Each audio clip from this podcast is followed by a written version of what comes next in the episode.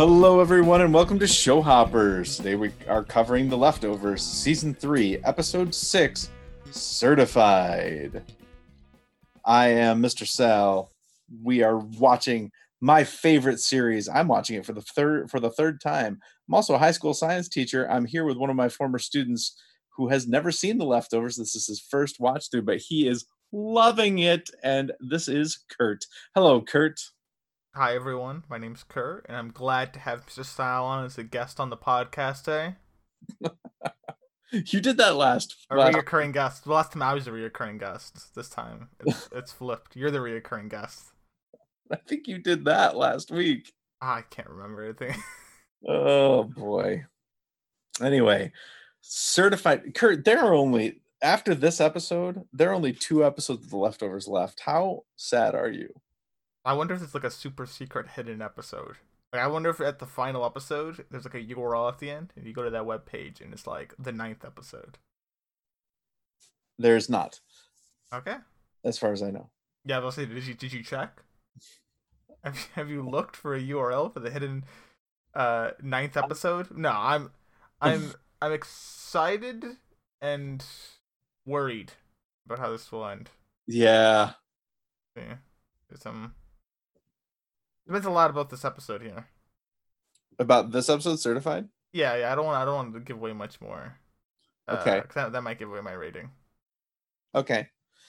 So, all right, let's let's walk through this. So far this season, you've given out three tens and two nines. So you have not even dipped below a nine yet. Mm-hmm. Now, there's probably more Nora in this episode than you would like.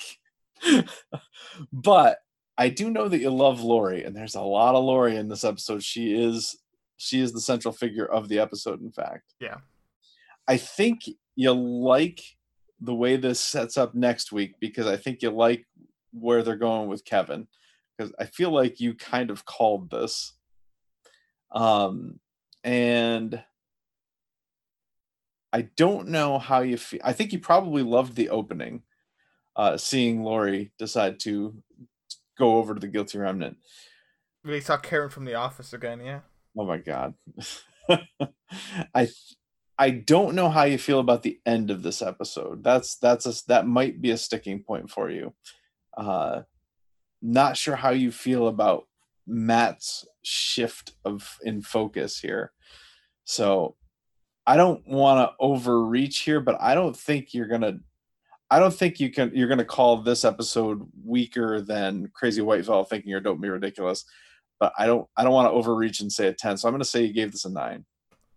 Okay, this is a ten and the best episode of the season yet. It's so good, isn't it? This, this is my favorite episode of the season. Might um, be my favorite episode of the series. I'll wait I on know. that. I'll wait on that.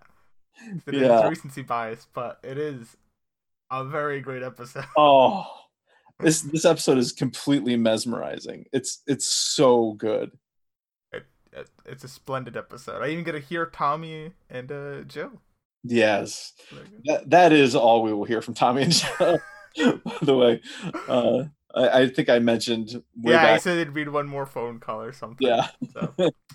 yeah. this it's it's spectacular. It's such a an amazing showcase of Amy Brenneman, uh, who plays Laurie. I, she she's absolutely incredible. And when you think back to season one, when the only thing she said outside of flashback was Jill's name, mm-hmm. um, and then you look at this episode, she is absolutely spectacular, and you get plenty of John and Kevin and Matt and Nora. It's like the whole ensemble is there but Laurie's at the center of it all, and it's it, we've never seen that before. Yeah. Laurie has always been off on the periphery somewhere. This yeah, she's never been a main character.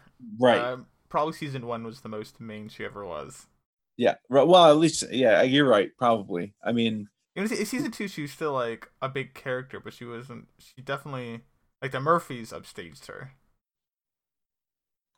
In my I would, opinion, I would agree. Uh, yes so yeah so th- this is this is so good I, I mean some of these scenes I've i actually watched these scenes there's one scene I'll, I'll, tell you when we get there but there's one scene where i watched it i was taking notes while i was watching it and i was like you know what i gotta watch that scene again and, down because I just need to see that again. This this is incredible.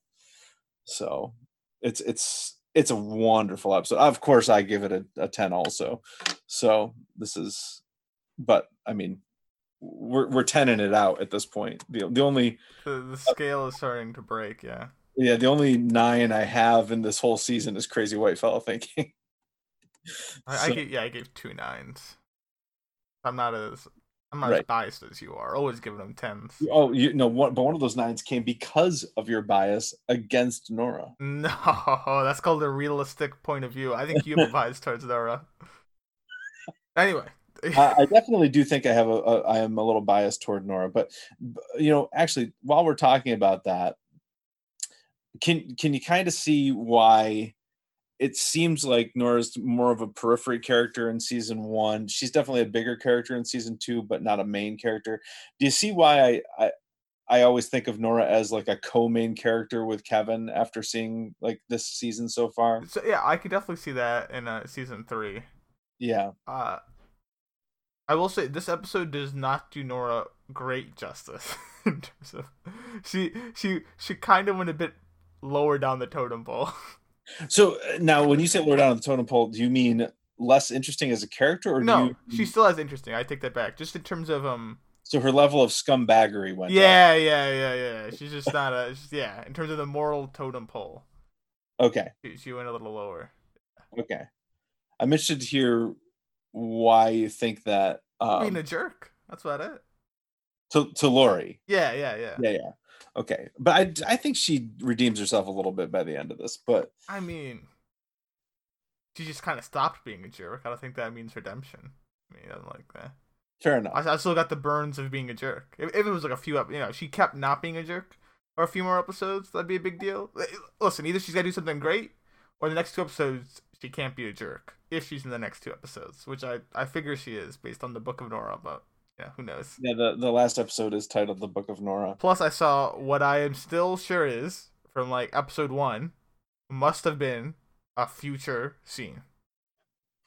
Oh, I oh from season three, episode one. Yes, yes, season three, episode one, with gotcha. like the nun and Nora getting like the. Uh, her name's Sarah. I'm not Sarah. Sure sorry, what... yeah, sorry. She just looks a lot like Nora, and uh, nun had an Australian accent. Just saying, it's happening. Okay flash forward is what you're calling. Either it's a flash forward or if she goes to that little uh, ladder device. Oh, I see. Okay. So so you think it's either a flash forward or it's the other side of the ladder. Yeah. My my guess was it was more likely a flash forward, but okay. I will I will submit if it is a I I I would not be surprised if she went through the lighter device and somehow she became a bike riding pigeon delivering nun helping Sarah. Speaking of pigeons, mm-hmm. I guess that's a little later in the episode. It's after the cold open, so maybe we should hold off on the pigeons. But I'm coming back to pigeons. Okay. All right. Attack and pigeons, gotcha. Yes, very very short tack. It'll it'll be back very shortly. All right. Well, I'm glad you love this episode. I I think does it make you excited for the next episode? Yeah, very yeah, it's it's a really great setup episode and a great standalone episode. Very hard to do. Oh, very. Yep. Yeah. So you know, the, the, like I think back to, um, I think back to ten thirteen. Love it as a setup episode. Don't love it as a standalone episode. You do. Um, Axis Mundi, you think it, it's a great setup episode, not a great standalone episode. I I, I disagree a little bit, but like that type of thing, there's no disagreement here. This is a great standalone episode and a great setup episode. Yeah, uh, it's because they give they give quite a few payoffs. They do setting up, so that that's that's why I think it does so well. Yeah, yeah.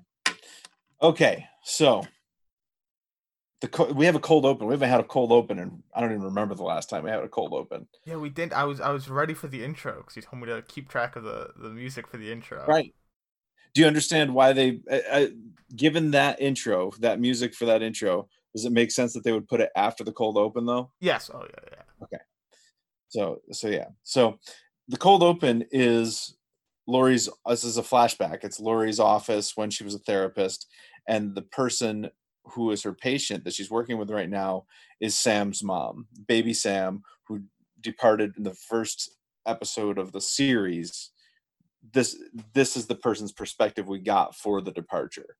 Okay, and she's unnamed throughout this whole thing. All we all we know her as is Sam's mom, Mhm. right?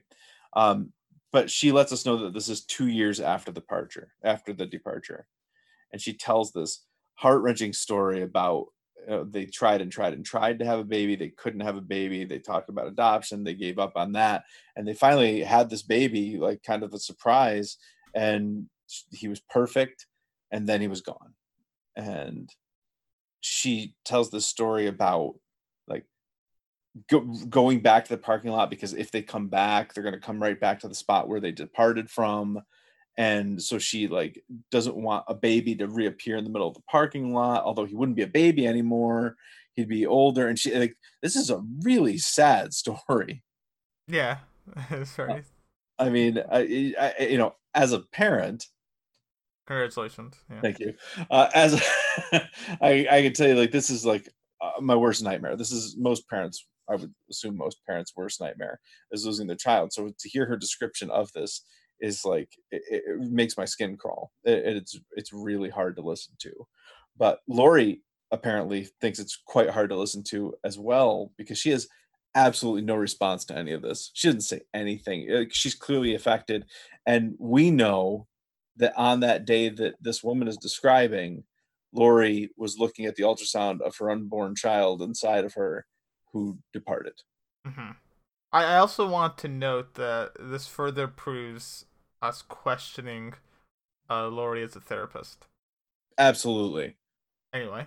yeah, but but I think it's I think it's a great point, and it's one that I think they have kind of shoved in our face several times throughout the course of the series. Is Laurie a good therapist? And I, in most cases, the answer is eh, probably not. It is very questionable.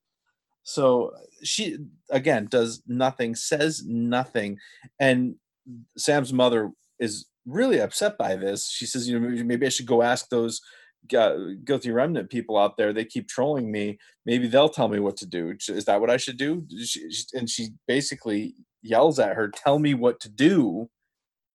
Laurie says, "I don't know," and that seems to snap Laurie. Laurie at that point is broken. This is like the triggering event that drives her into the guilty remnant, but not before she swallows a lot of pills. Mm-hmm. A lot of pills, and she is she writes a, a suicide note. She lays down on the couch, and then suddenly she changes her mind, takes some Ipecac, throws up, survives, puts on her all whites, and goes out talks to the people who are in the guilty remnant right outside her her house and says, "Tell me what to do," which is exactly what Sam's mother had just said to Laurie in the office. Tell me what to do. Yeah, I. This isn't really. Well, this is related to the scene, but how did they? Like, did Laurie actually throw up? I know, right? like I, I was looking at that, I was like, is she is she throwing up? Like is this is this just a committal to the role? Is there like some sort of hidden is is this editing? Is this some sort of movie magic? I was very It's a great question. I love to see the behind the scenes because I'm like, is this just straight committal? Because if so, I mean, good on her. But and the reason for the for the question is we see two spurts of it. Exactly. Yeah. If it was just one spurt, okay, she was just yeah. holding in her mouth. But two spurts, I don't, I don't know if you could I don't think she could hold that much liquid. No way. There's no way you could hold that much liquid. And they didn't like, yeah, they didn't change up the angle all that much. Well, you know, it's like it, it, it, they do like a cut back and forth. They're like, okay, you could have loaded up again. But right. Yeah. Now, anyway, that that really like perplexed me on that scene. anyway, sorry. no, but you're right. I, I I agree. Um, but yeah. So, uh, does this is this enough for you to understand why she went to the guilty remnant. Yeah, I mean, especially with other compounding things like this. Yeah. This could definitely be what the straw that broke the camel's back. Yeah, mm-hmm. I, I, I accept this and I like it. Yeah, me too. I, I mean, it's it's a long time coming because I mean, it's been the season one she was in the guilty remnant and we've never really learned why. And I, I, I mean, this I think is as good a, a reason as as we're as we're going to get. And I think it's a pretty compelling one that she does not know what to do. She doesn't feel like she can help her patients. She doesn't feel like she can help herself. She can't stop dwelling on the departure. And so she joins the Guilty Remnant. And Patty told us way back in Cairo episode eight of season one that Laurie came to them because they offered something that Kevin never could, which was uh, purpose. Hmm. Right. So, go ahead. Oh, I, I, I like the scene. I never even expected to quite get a scene like this because I, I I felt it was implied enough why she joined that it wasn't necessary. But I'm very happy to see it. Yeah, yeah. Maybe season one Kurt would have wanted to see this, but veteran season late season three Kurt. Many more other issues now.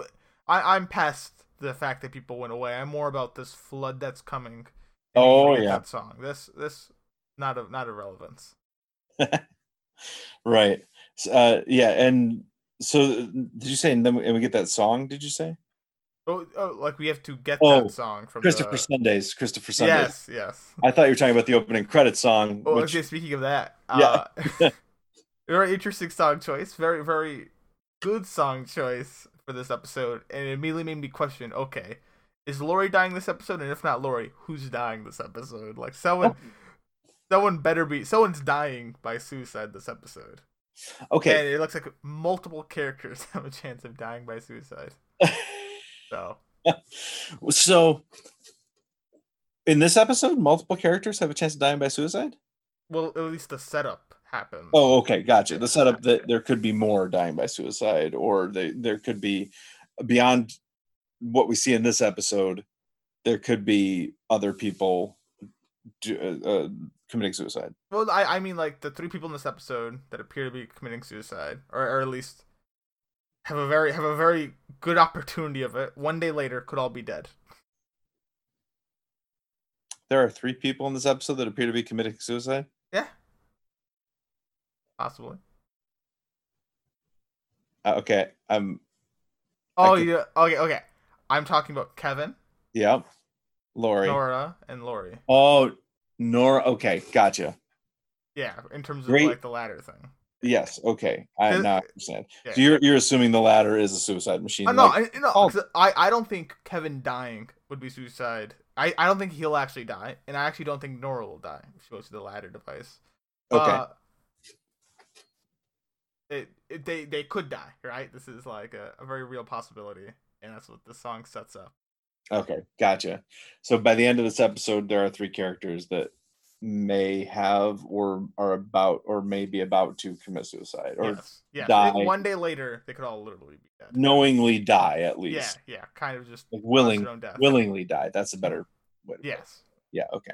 So, so when I first saw this episode and I heard this song, I was considering that the possibility that they might show us a suicide later in the episode, but I also thought maybe they're just that song is just a reference to what we just saw in the cold opening the fact that Laurie attempted suicide, which is why we had a cold open to begin with. Because I think if you don't have that cold open, you mm-hmm. just play the song, then you're looking out for suicide attempts. I see what you mean. I was looking out this entire episode for suicide. Oh, you are okay. because I'm already, I'm already well because Nora's whole, you know, Nora wants to get in the ladder device. that's in my head, and also, Ke- I mean, they want to seesaw Kevin. Yeah, so that's you know, we saw what happened to Australian Kevin. Uh, it's at least going to give him another round in the hotel. So that's two people right there. And then after what happened to Laurie here, I'm like, well, this is a Laurie episode. Mm-hmm. I wonder if something will drive her. Again. So they were already my top three suspects. So do you think do you think that Kevin's going to let them kill him? Uh yeah. Okay. Do you think he's going to the hell hotel? No, the hell. Going to the hotel or that he's just dying? I think he's gonna give a visit. Yeah, he's gonna go to the hotel. What would you would you be down actually, Actually, wait a second now. If if if in the next episode it ends with Kevin's death, but this time he doesn't come back. Hmm. And then we get the book of Nora. Mm-hmm. I'm, I'm trying to wonder. Look, now this. You know, I'm I'm not so quite sure on the whole Kevin living angle. And there's only two episodes left. I'm pretty sure he's exactly that's what gets you. Look, if this is season two, I'm like, yeah, of course he lives. That's how I felt about the other like you know cliffhanger ending. This one, I'm I'm up at. at I'd give it like a seventy percent chance he lives, but thirty percent chance he dies. Nora, I'm very confident Nora lives. This book of Nora, and I saw that flash forward. Nora, like ninety nine, like ninety percent chance. Whatever happens to her, she'll still be alive, whether she goes to the ladder or not. Okay, I want you to plant some flags here. I'll plant flags. Yeah. All right. So, will they kill Kevin? Most likely not. I, I don't mean permanently. I mean, will they kill? Him? Oh yes, yes, that will Okay. certainly happen. All right. Will Kevin go to the hotel? Seventy percent chance. Okay. Okay, actually, sixty-five percent chance. Oh, Um, sorry, sorry, I, I, sorry, I take that back. I, I did it the wrong way around. Seventy-five percent chance he's in the hotel. Seventy percent chance he gets back out. There's a five percent chance he gets to the hotel, and perhaps drinks Um, some water. So they kill Kevin. What percent chance is that? Uh, like a hundred. They're gonna kill Kevin. All right. Well, now, now I'm questioning if they're gonna kill Kevin. You're asking me that. Ah, whatever. Okay. Fly, fly. Uh, Kevin goes to the hotel. What's that chance? Seventy-five percent. Seventy-five percent. Kevin returns from the hotel. Seventy percent. Oh. A dangerous place in the hotel. Okay. Um. So, uh. Okay, I think th- that was all the ones that I asked you, right? yeah, those are what you asked me. All right. Does Nora go through? Yes. What percent chance are you giving that? Ninety-five. Percent chance, ninety-five percent chance Nora goes through. Yeah. Okay. And does Nora? Uh, I, I don't know how to ask this question. 100% she does not die. There you go. Okay. All right. Nora does not die.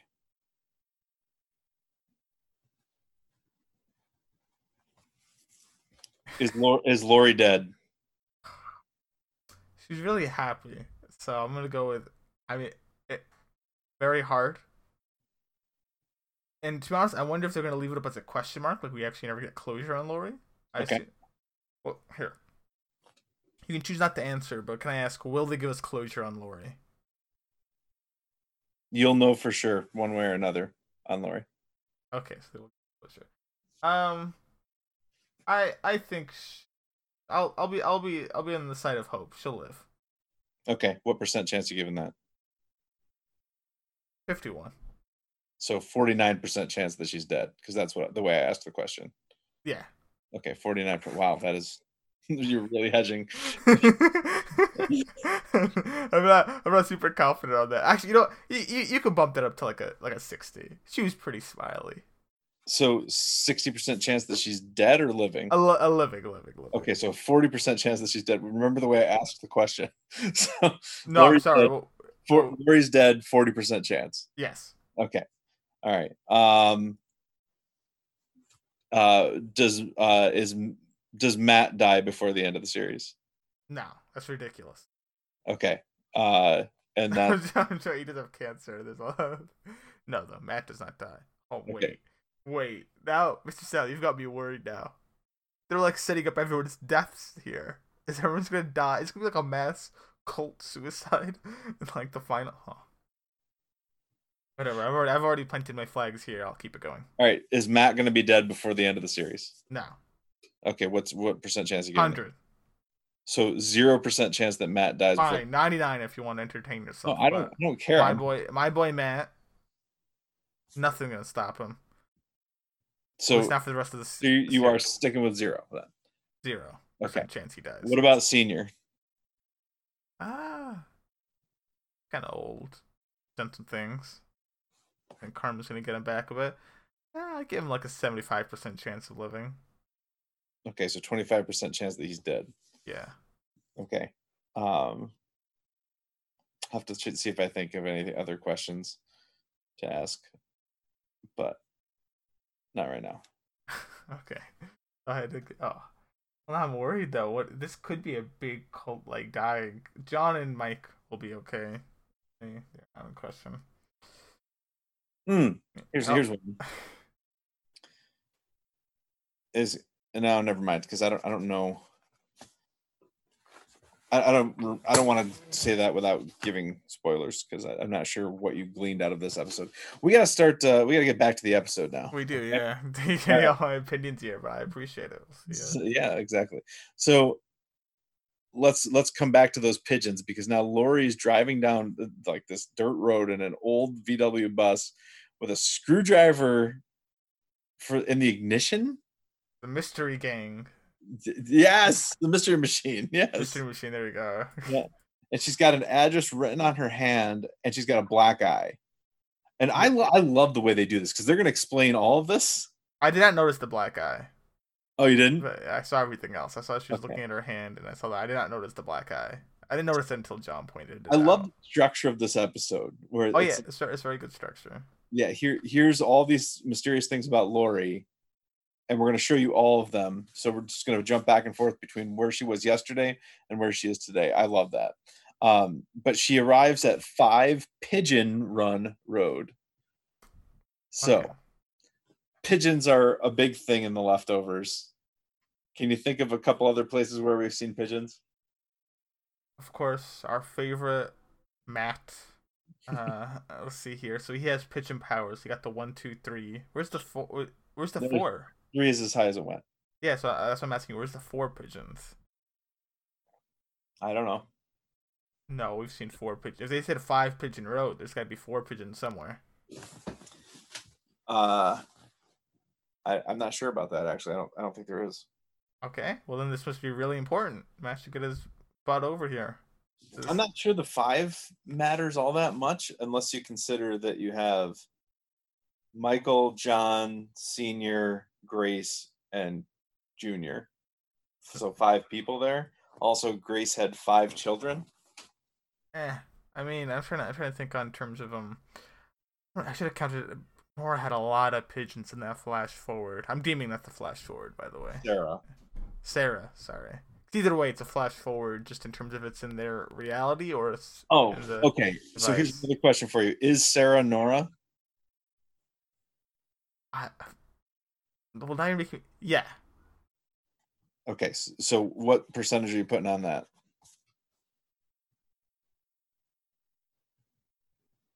Eighty. Okay, eighty percent chance that Sarah is Nora. Okay. It was hundred, then you asked the question. so that that's very like that's an uncertainty principle or whatever. Okay. All right. So Kevin Senior meets her outside of Grace's house here. He's got a bag full of shoes. Turns out Matt is not coming, but he has sent the burnt book that he retrieved from the hotel room. Uh, and he says, apologize to senior. I'm so, tell him I'm sorry I didn't put him in my effing book. Which he we're gonna hear him actually say that later, which is awesome. Yeah. But and Laurie is interested in where Kevin is, and turns out he is off having a think, as Senior says, because they asked him to die again. As one does, yeah. Yeah, yeah, yeah, yeah. Uh, and, and I think it's I think they do a nice job of reminding us that these two have a history. That this was her father-in-law. Yeah, she keeps calling him Pop. Yep, I like that. Yeah, it's good. Yeah, uh, and Laurie rather than trying to talk him out of it, just says, whatever's going on here, I want to be a part of it.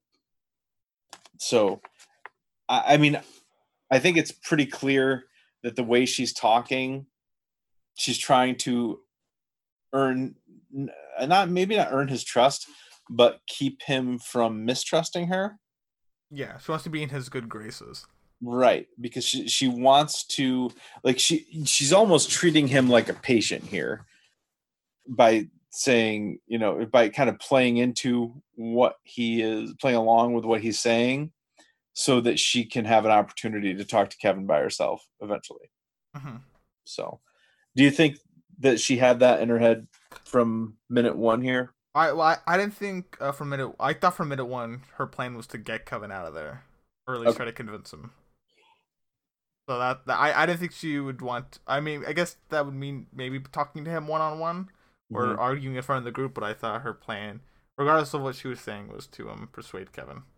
Okay. So did you think that she was uh, trying to did you think she was just patronizing senior or did you think that because her husband is here too did you think that maybe uh, she wanted to make sure that whatever happened she was with her husband well i think can't both of those be true sure yeah both of them okay i think she wanted to see john in she wanted to she just she was just uh entertaining senior's thoughts okay all right. Anything else you want to say about this before the first flashback? No, no. Okay.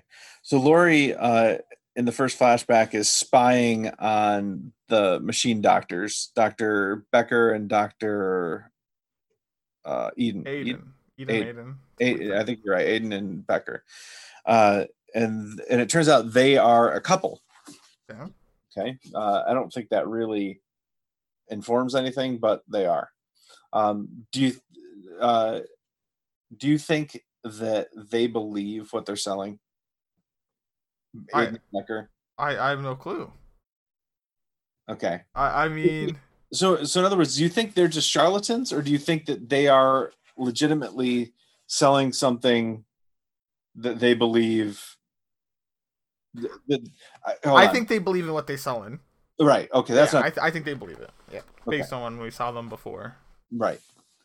All right. So they they're not just con artists here. They are just they they believe what they're selling, uh, and here that's, here's that's my biggest um gripe with it. This seems to really be their home, and maybe they live here normally and they travel around the world. But um, our good friend uh, Mark Linn-Baker mm-hmm. told us that they're always moving. Right. Like the the ladder people that uh do this work.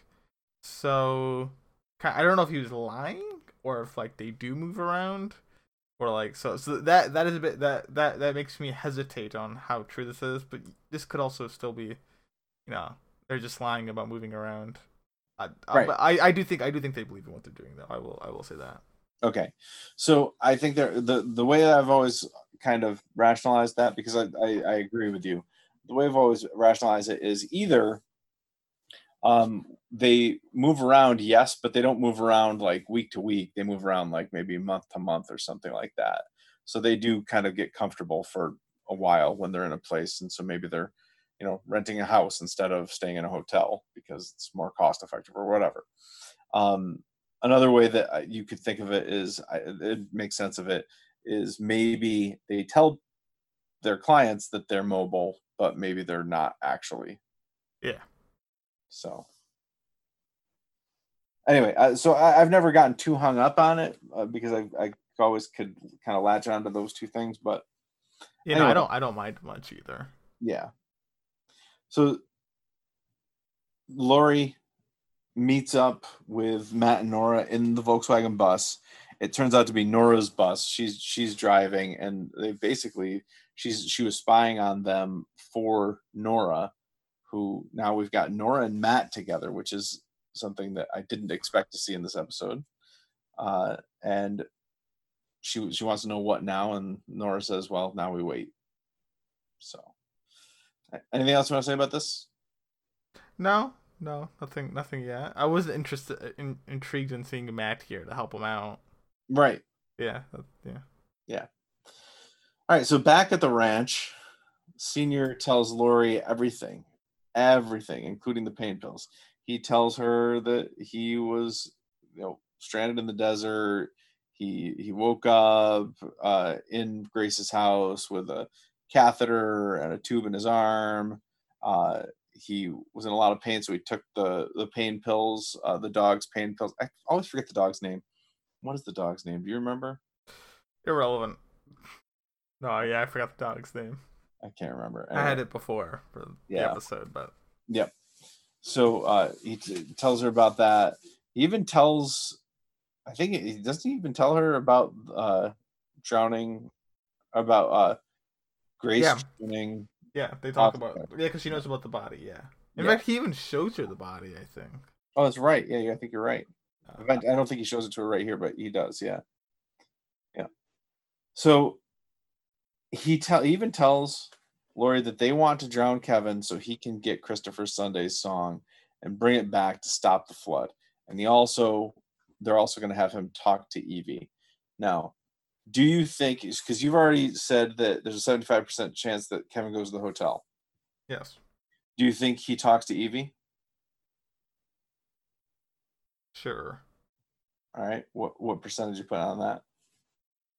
So compounding. Uh, so Yeah. assuming so with the assumption that he's in the hotel, okay. Uh I think there's a hundred percent chance if he goes to the hotel he sees Evie. Okay. And I'll give it like a eighty-five percent chance he talks. Yeah, eighty-five percent chance he talks to Evie, assuming he makes it to the hotel. So which is it, 185? Well, eight- 85, 85 Then chance he talks to Evie Oh, I see what you're saying. So, with with the give with the given that If he's in the hotel. so if he goes to the hotel, it's 100% chance that he talks to her. No, no, no, no. I'm saying if he goes to the hotel, it's 85 percent chance he talks to her. Oh, okay. That's the yeah. That's what I mean. Gotcha. All right. All right. Do you think he comes back with Christopher, or do you think he gets Christopher Sunday's song? Oh yeah. Okay. If he was to the hotel, 75 percent chance. I mean, that's a 100 percent chance. Sorry, that he uh he scoops he, he scoops up that song. 100% if he goes to the hotel. Yeah, 100 percent. Okay. Whether he comes back with is another story. He's getting that song. Oh, what do, what do you think the odds are that he comes back with song? Uh, the same the same odds he comes back. So just like that five percent chance. Oh, you know, that's gotcha. yeah. You said there's a 70% chance that he returns from the hotel. So you're saying there's a 70% chance he comes back with the song. Yeah, Yeah. Okay. So basically, if he comes back, he's he's got, got, a song. He's got the song. Yeah. And now, now I'm getting worried because like I'm really starting to. I, I'm so I'm. Senior has sold me down the river, and I'm I'm I'm full on the bandwagon that he needs the song to stop this flood. And, Oh, uh, so I'm with this. what are, what are the chances of a biblical flood happening? Hundred percent if Senior does not sing this song.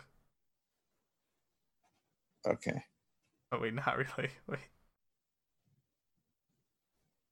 Uh I no, there will be no biblical flood. You went from 100% to a 0%? Yeah, that was a joke. There will be no biblical flood. Okay. There's no biblical flood, and also, if Kevin comes back, if he comes back, Mhm. he will know where uh, Gracie's kids' shoes are. Okay. That I'm also 100% sure of. Okay.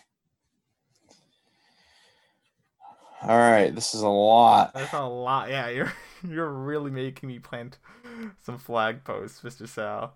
Okay. I basically know the ending now. Thanks. okay.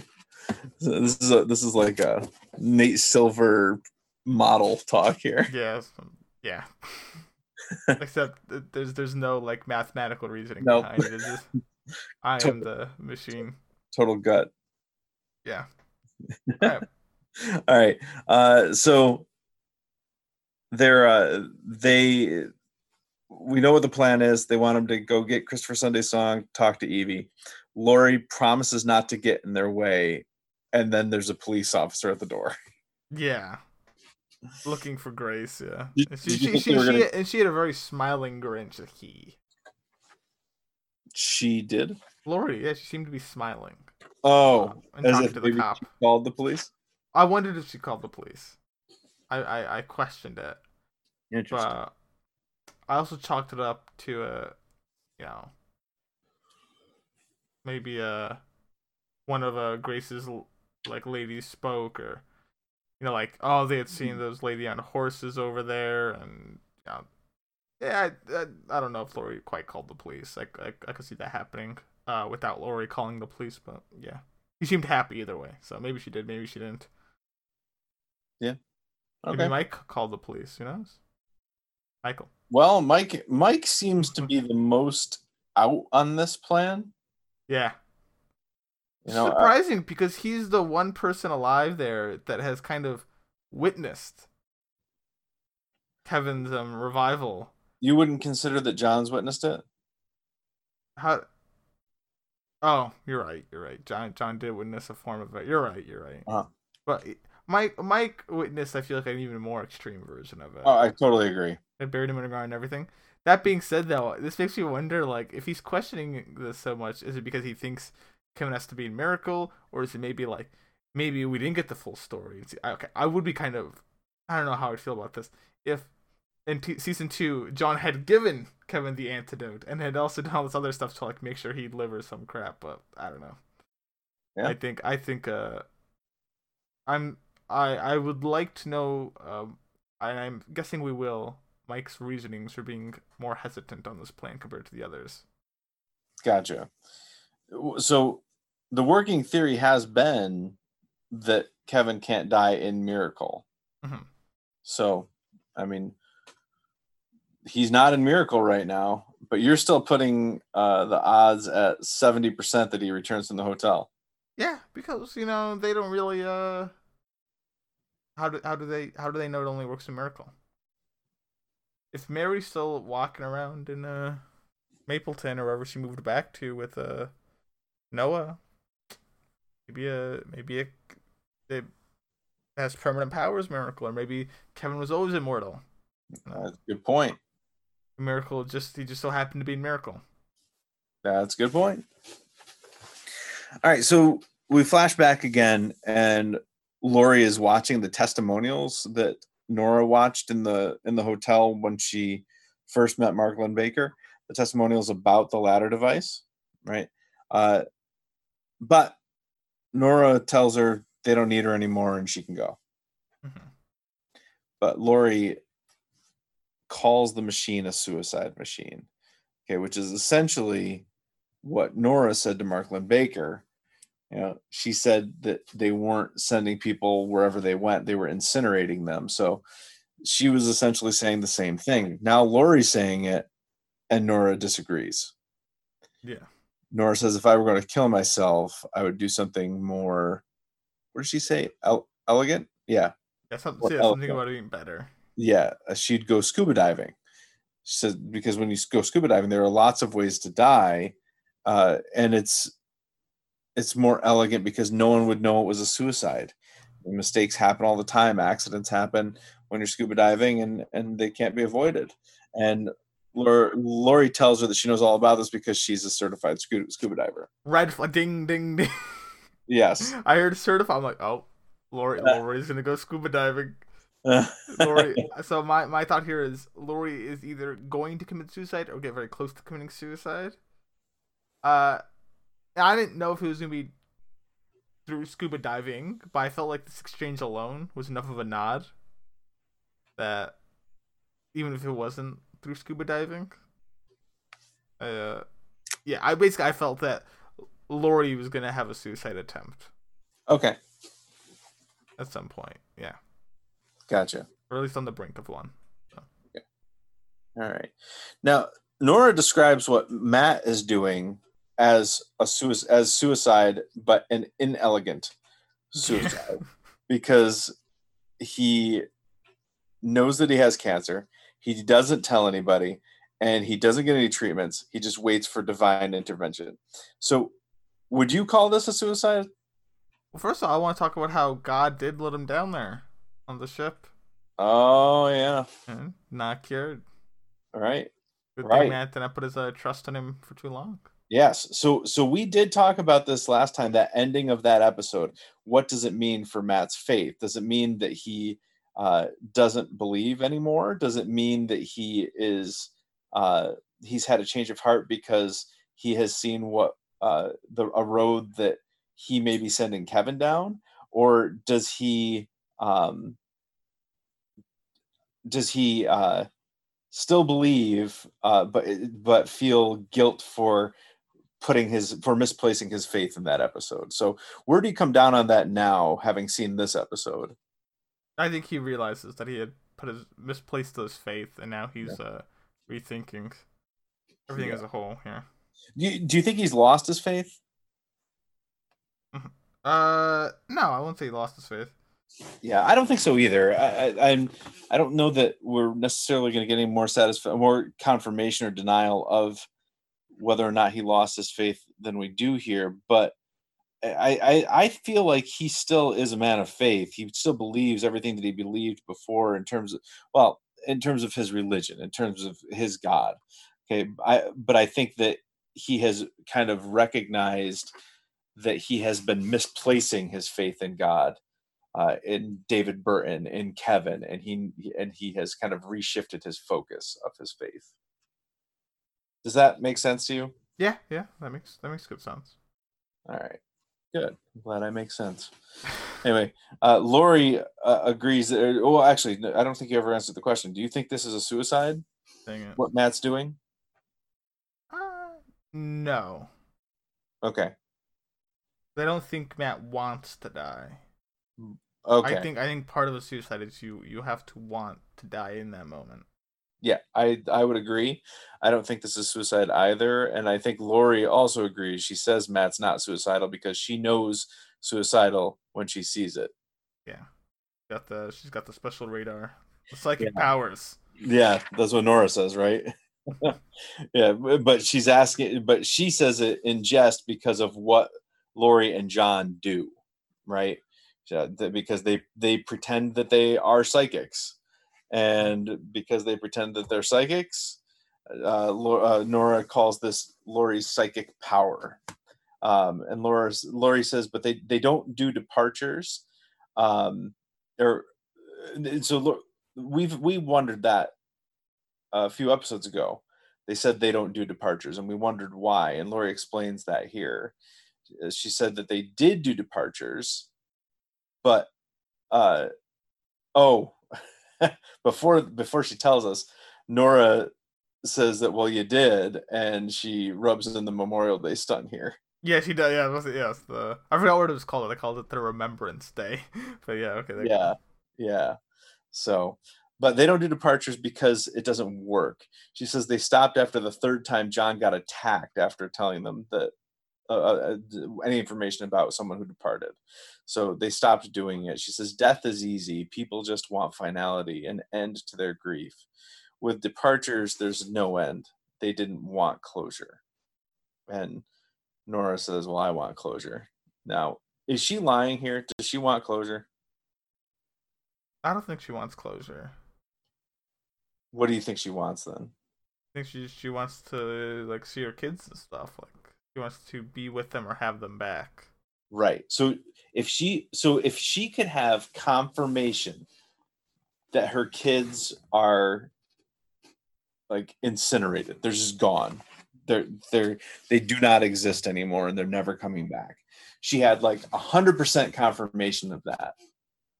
If she was offered that or the opportunity to get in this machine and go where they went, what do you think she would take? I think you to go in the machine. Yeah. Okay.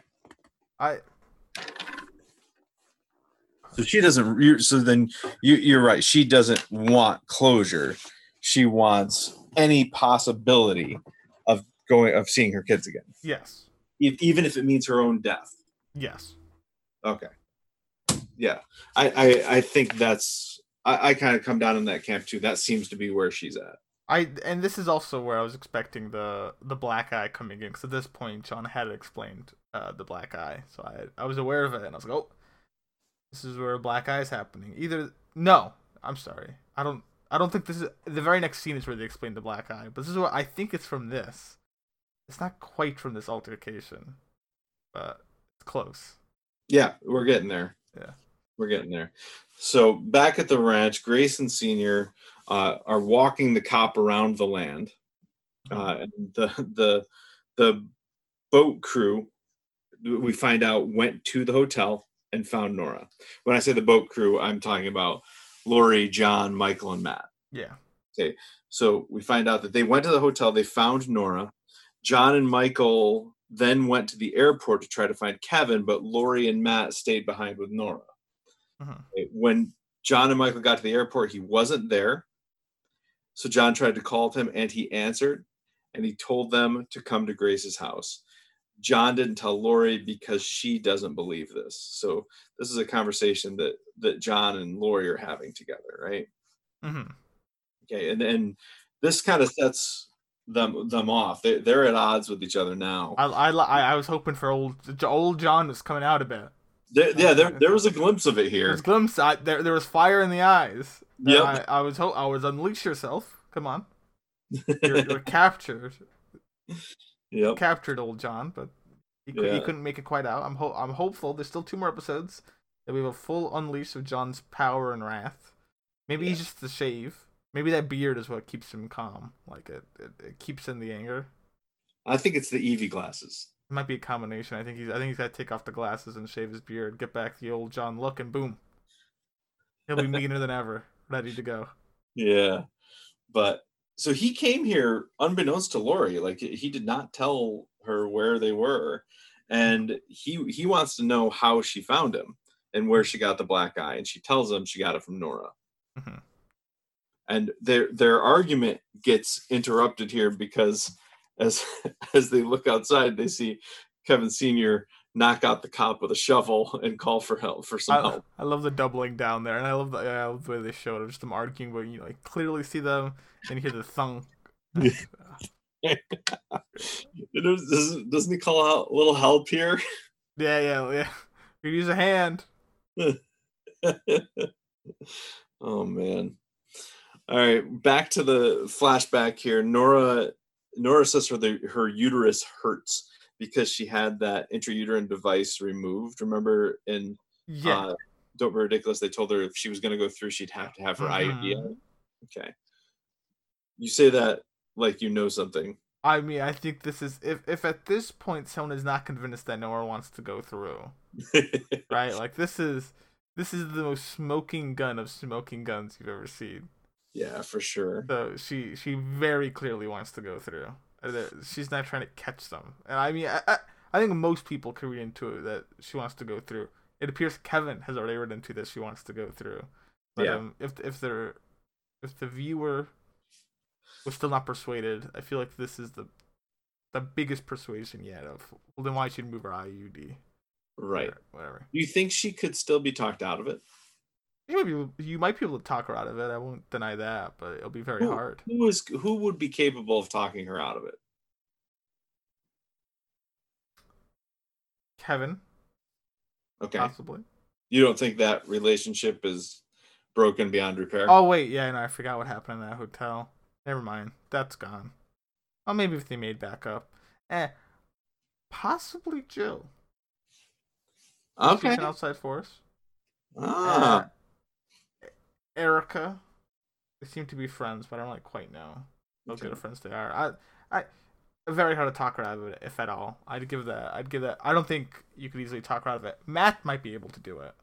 Might be able it to appeal. seem like he's interested in talking. He doesn't of seem interested in it, but if if he tried to, maybe could. Even though Nora's usually at odds with Matt when he tries to uh, it. sway her, I feel like in this instance Matt could muster up something. Okay. of that family uh, know-how. Yeah, maybe. But I, but I, I don't, I don't think she's going to be convinced otherwise. Or if she, if someone tries to, it won't be successful. So you said that when she mentions that she had the IUD removed, that's like proof positive that she wants to go through. Yes. Right. Yeah. So, and I agree. Uh, one of the things that's also proof positive of was I was really stuck on at this point, and we didn't really talk about it much uh, because I didn't want to deliberately mislead you. but we didn't talk about it much during uh, Don't Be Ridiculous. I was convinced that Nora was pregnant. Oh, okay. I was no, I've never really. I, I don't. I no. I was hundred percent convinced, and, I'll, and I'm going to tell you all the reasons why I was convinced, and then it all got shot to hell when she said this. So, so uh, back in Don't Be Ridiculous, uh, she was trying to check in at the airport at the, at the kiosk, and it wouldn't let her answer no to "Are you traveling with an infant?" Uh, the the kiosk wouldn't. Okay, uh, then later on in uh, it wasn't just Don't Be Ridiculous, but uh, a lot of it happened in G'day Melbourne too. So in G'day Melbourne, um, they she's back in the airport and she and Kevin have sex on a baby changing station, and they prominently display the sign for baby changing station. Yeah, you're right. Um, a lot of baby signs. I remember now. Yep.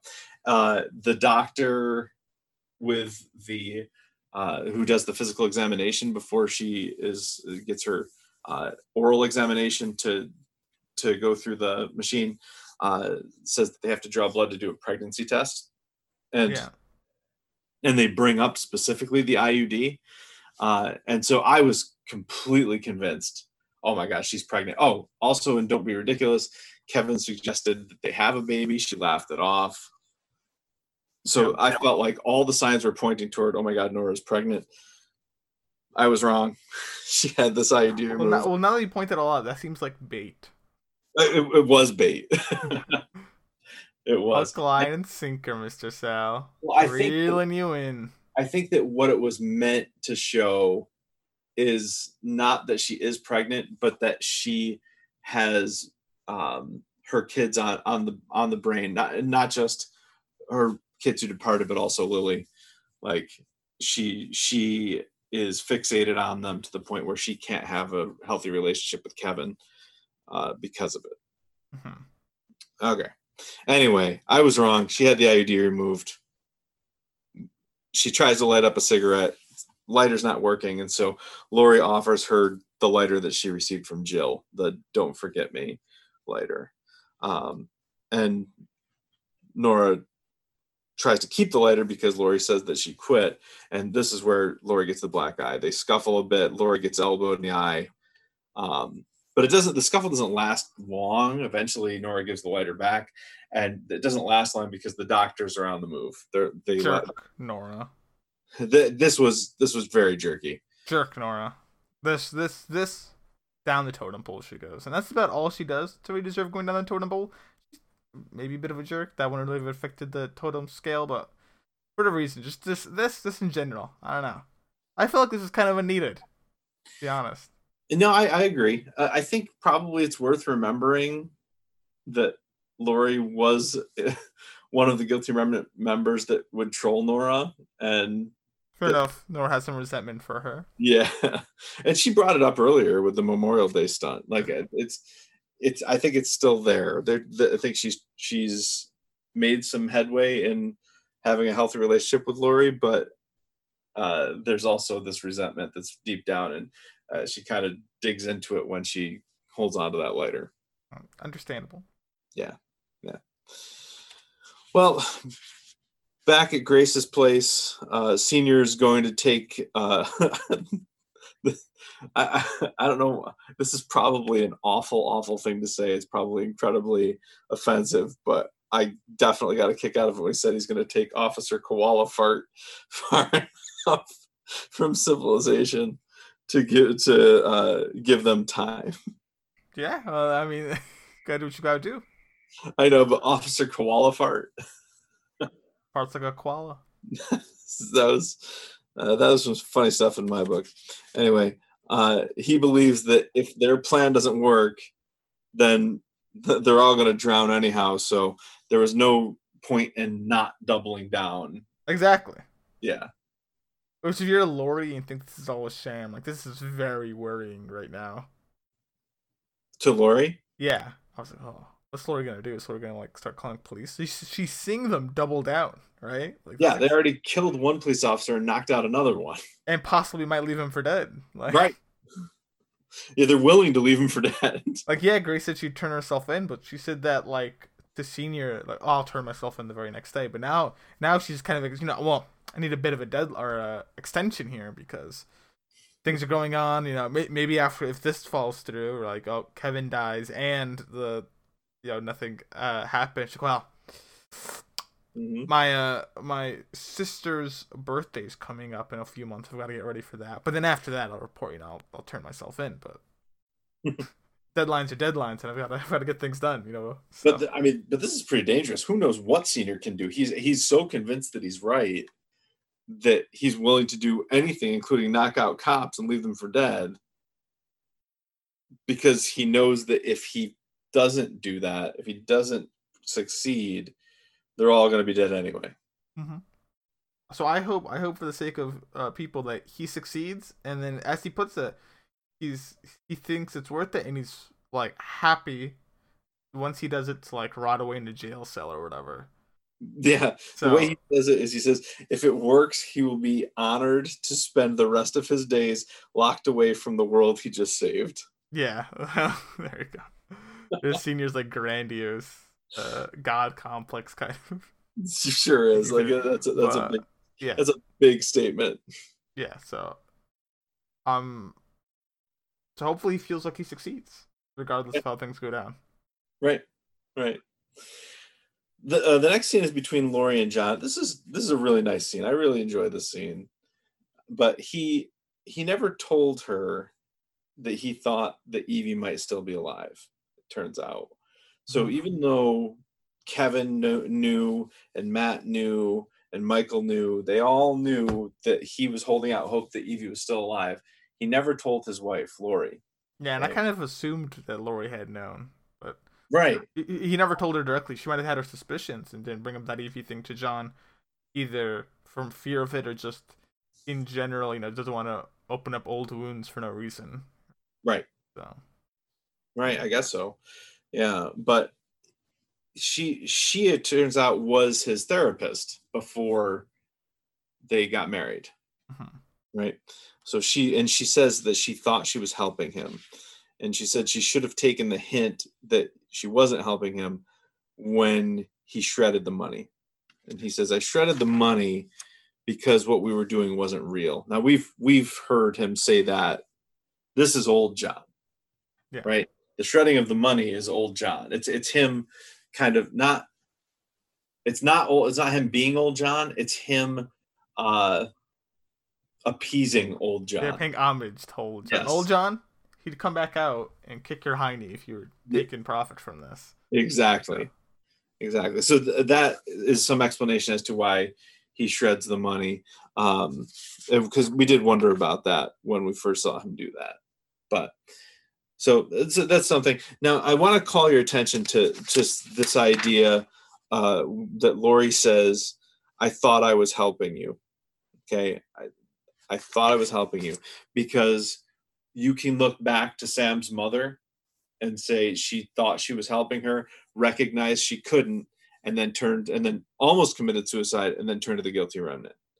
Right? Mhm. You can look back to uh, her pulling people out of the guilty remnant and trying to re-assimilate them into their families, uh, and and her thinking, "I thought I was helping them," and yet Susan still killed herself and her family. Right? Mhm. you can think of the Tommy Holy Hugs, and you can hear her saying, I thought I was helping them, and Tommy turns on her. So it seems as though I don't know, I don't want to say that this is a, an indictment of her ability as a therapist, but you can see how this would wear somebody down if your entire purpose in life is trying to help people and you keep failing Yeah. right? Um, she even says at one point, way back in Off Ramp, episode three of season two, she says to Tommy, uh, "They just won't get out of the way. Why won't they get out of the way?" Right. So this is another example of she she's trying to help people and she just can't. And she thought she was helping John, and it turns out maybe not. Mhm. But John tells her that he asked Kevin to tell Evie that that she was loved. Not to uh, Laurie Mhm. assumes that he wants to know why she did it. John says, "Nope, that's not what I want to know. I just want her to know that she was loved." Yeah, rather than ask Evie a question, she just want he wants Kevin to tell Evie a statement. yeah, It's very unique. very and and, and very. Very new John of John. Oh yeah, it's so it's so noble and so selfless. Too noble and too selfless, if you ask me. Oh, I'd, I'd watch out. Something fishy's afoot. okay. we'll we'll we'll we'll keep an eye out then. Two percent chance something fishy's afoot. Okay. So that remember that the ark, the giant ark in Mhm. Grace's yard, the the big boat. They explain that? Oh wait, What's that? explained that. So, Yes, they did. They, you know, they it's it was being built as a memorial for one of Grace's kids, but Senior believes it's part of the flood story. So John has to believe that part of the story. Otherwise, he has to be- stop believing his own story.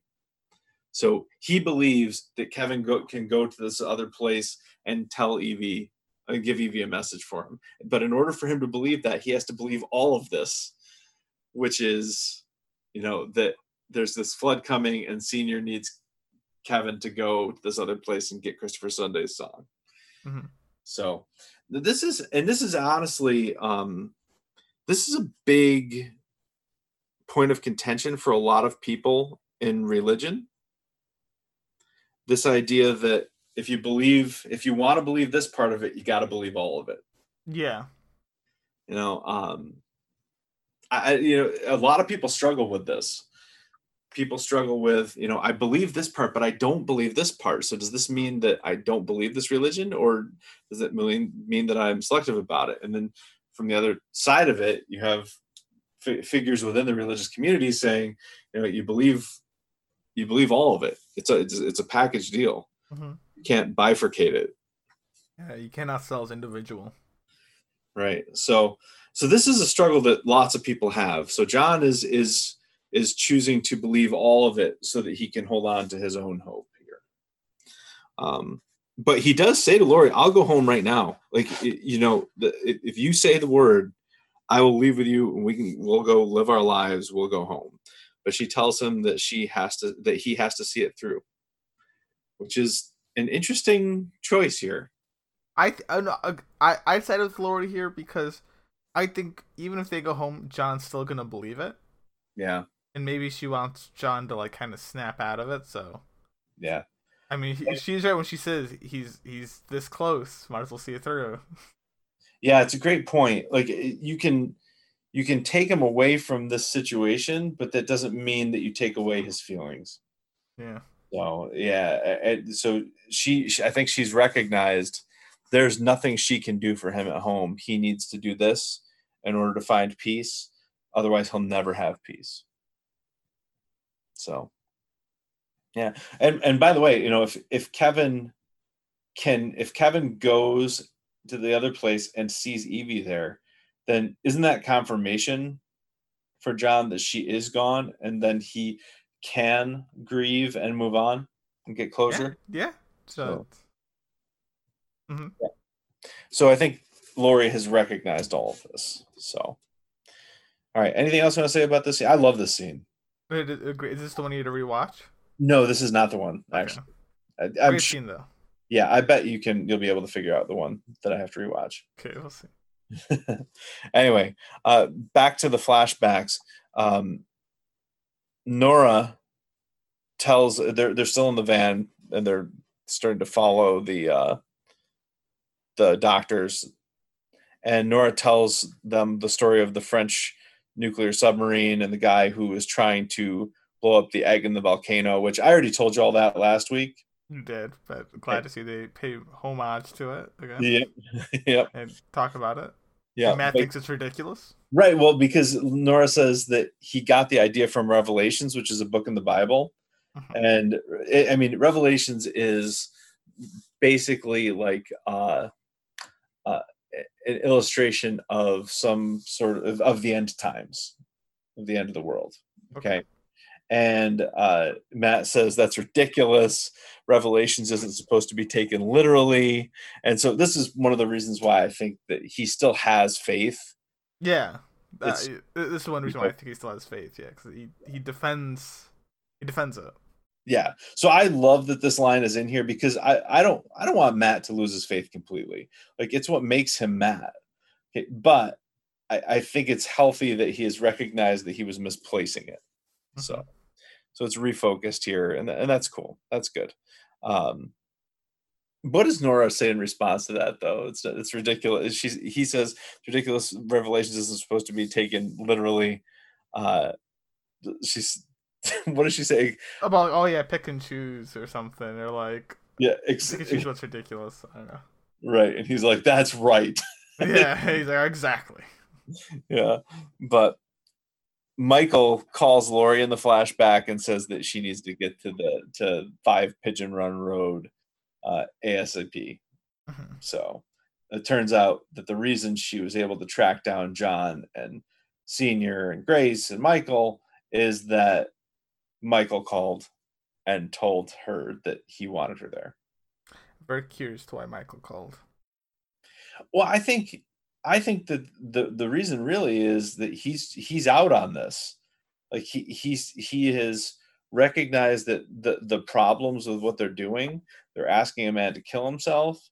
Um, I think that he's calling Laurie because he's hoping that Laurie can come talk some sense into these people and pull them out of there. But that that's my theory. What I mean, what do you think? Why why do you think he called Laurie? Uh, I mean, I that that is the only reason. Maybe he just wants Laurie around.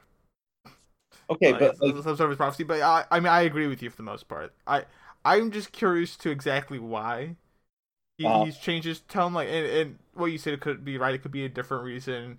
Uh, maybe he almost completely believes it, but he thinks, uh, but it has to be a miracle. Maybe it's just like a slight.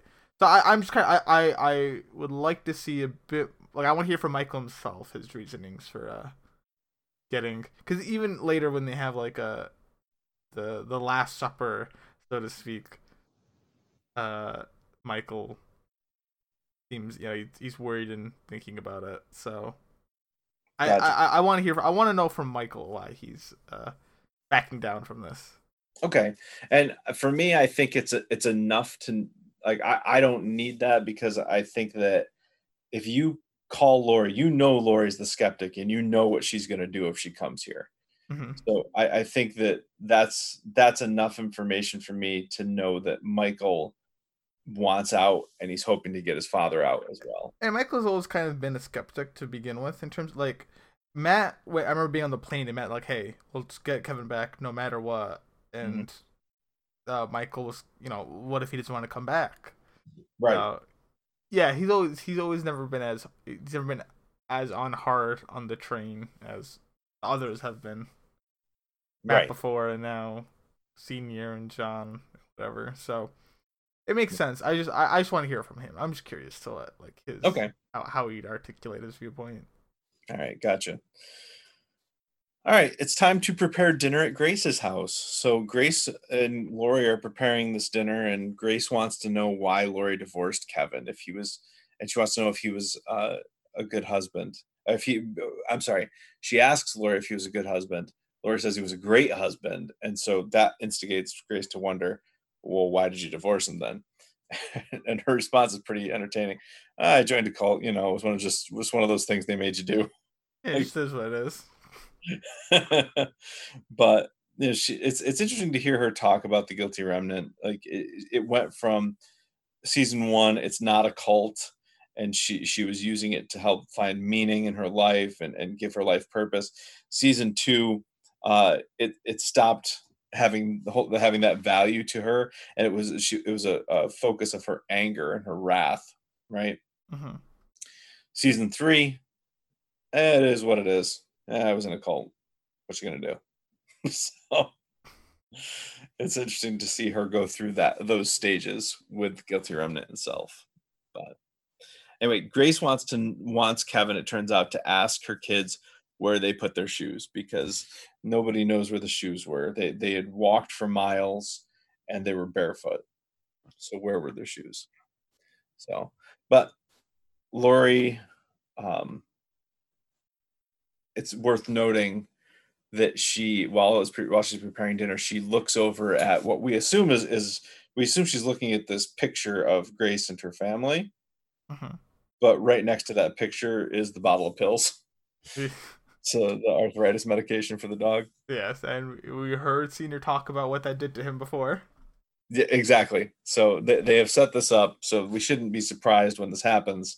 But they have what Senior is referring to as the Last Supper, and he says it's not much of a Last Supper without their Jesus.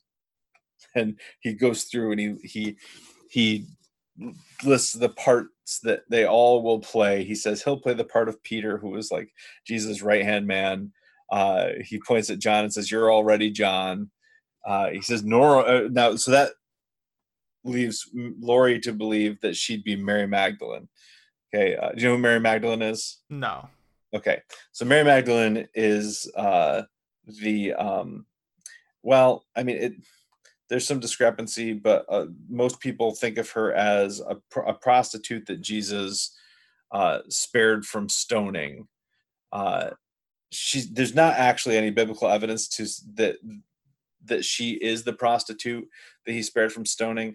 Uh, all we know of Mary Magdalene from the from the Bible is that she was a, a, a staunch follower of Jesus, and the the rumor is that they had a romantic relationship. That's that's a theory. You know, it's considered heresy by the church that Jesus would have had a romantic relationship, uh, but there is a theory among scholars, biblical scholars, that suggests that they had a romantic relationship. Okay. All right. Um, so, and there's there's some there are some biblical scholars who suggest that she was at the Last Supper, but she's omitted from you know paintings and from the scripture because she was a woman and they always omitted women. Okay. So, anyway, um, uh, senior corrects Lorian says, no, no, no, you wouldn't be Mary Magdalene. That would be Nora, who's also conspicuously absent. Uh, and Michael does not want a role, right? Yeah. So this is, I think, further evidence that Michael's done with this. He's definitely, yeah, he's definitely done with it. Certainly. Yeah. Okay. So, and he also, uh, Senior also criticizes Matt for not being there as well. But Laurie, uh, he says is going to be Thomas, doubting Thomas. Uh, she and do you know who Thomas is? I, no, I know who Thomas is. Okay, so in the Bible, uh, when Jesus returns from the dead, he visits his his disciples, and he they all just on blind faith just buy into the fact that, they, that here he is. We're seeing him. This is this is Jesus risen from the dead, except for Thomas. Thomas says, I want to put my fingers in the nail holes from your crucifixion before I believe. Okay. Fair enough. Okay. So he, he was not there when he appeared to them and the disciples all told him we saw him he was back he's back he said no i don't believe that i want i i need to see it with my own eyes i need to i need to put my fingers in the nail holes before i believe okay so that that's where the expression doubting thomas comes from Okay. I've never heard that expression before, but how, how does that end? Does he get to put his fingers in? Yeah, the... yeah, he does. He does. Does he believe that? Yes, and and Jesus says to him, you know, you believe because you have seen, but blessed are those who believe without seeing. Okay. So, so there you go. Uh, so Laurie, Laurie is going to take, er, well, Senior wants Laurie to take on the role of doubting Thomas, um, and Laurie says, "Nah, actually, doubting is is easy. It it, it costs you nothing. I'm Judas. Do, do you know who Judas is? I just know isn't Judas like the traitor? Yes. Okay. I don't know. I just know Judas is like the traitor. That's yes, yeah, so that's right. So there's one traitor amongst Jesus' disciples, and he's the one who turned him into the Romans. Uh, he betrayed him actually by kissing him. He said that uh, he said to the Romans, I'm going to go in here, and the man I kiss is Jesus, and that's the one you want to arrest. And so that's what he did. But then he hung himself. So he was paid 20 pieces of silver, 30 pieces or 40 pieces, I don't know, some silver, um, by the Romans uh, for betraying Jesus. And then, like Michael says, he killed himself. So, uh, but this is not, not that's afterwards. First, Laurie says Judas betrayed Jesus because he was sure he believed in something and he acted on it. And so she's touting him as someone who has convictions and acts on his convictions just she, like she did. Yeah, because she does not know that Judas ends up killing himself. Exactly. And so at this point, I'm like, okay, uh, Laurie has drugged them. They're all gonna fall asleep. And I was, she's doing her like super villain pride like victory lap of like, well, I'm Judas the evil one who tricked you all and kind of wins in the end somewhat. Depends on what you mean by that. He's like yeah. Haha i am judas. Exactly. and like you know mike's getting all and mike lets out uh, he gets upset and worried because judas uh, killed himself doesn't want laurie uh, to compare herself to that yeah exactly and that and that also is another red flag oh, i'm already worried about i'm already laurie's already on the radar now now but this this got so much on my radar. I was like, is this a bait? Like, like this is getting too much now. right. Uh, but yeah. Yeah. Definitely on the suicide radar. Yep. So one by one, they all pass out. Senior uh, Grace excuses herself from the table because she's going to lay down. Uh, senior just face plants into the and uh, and then John and Michael are soon to follow. I love the different. Uh, everyone goes in a different way. Yes. Yes. Indeed. I wonder how this will affect their relationship, John and uh, Laurie. That's a great question. Well, you're assuming that Laurie's still alive. Yeah. That's yeah, assuming they're still alive. I wonder what so, happens. I mean, if, oh look, in my prediction, fifty-one percent chance she survives. So Okay. Just going with the more likely outcome. But yeah, if she if she survives. I wonder how this influences the relationship. I wonder if we get a, a hint of old John back for what she uh, did to them. well, I don't know. All right, so we're flashing back again, and they have found the device. Nora and Matt and Laurie have found the device, and Laurie wonders when Nora's going to call the Department of Sudden Departure to shut it down. So it's interesting because it seems as though Nora has told Laurie that she's trying to find them in order to bring in the DSD and shut down this machine, not in order to go through it. Mm-hmm. Okay, but it's where it goes from here. It's very clear that that's not the case because Nora Nora tells the story of this beach ball at a baseball game. They went to a baseball game right after their parents died, and um, there, she didn't really understand the rules. She was too young to understand baseball, but she was very interested in this beach ball that was flying all over the stadium and people were whacking it and it made its way all the way across the stadium to them and matt whacked it and he was so happy but it went into an aisle and an usher picked it up and popped squeezed the air out of it she says. Um, and he just he just ruined it for all of them she says. And she she asks laurie why would he want to do that job and she's in tears as she's telling the story from when she was like seven years old. Like, what difference does it really make that this happened when you were seven? Um, she's in tears as she's telling it, but I think it's pretty clear that what's happening is she's questioning her own job and she's questioning shutting down this machine. You know, people were were deriving joy from that beach ball, and the usher squeezed the, squeezed the air out of it.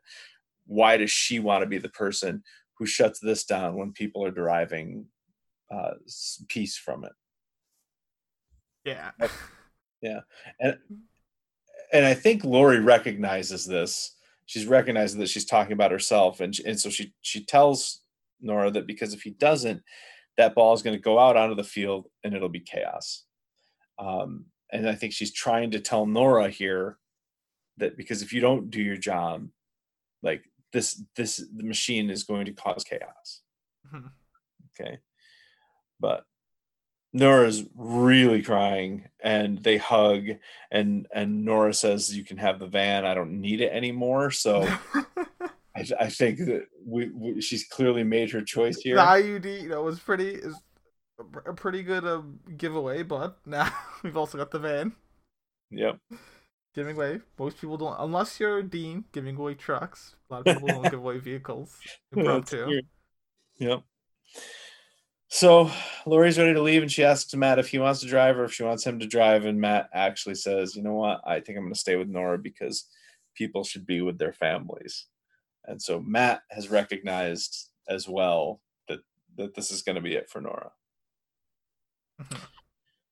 Matt very gets, sad.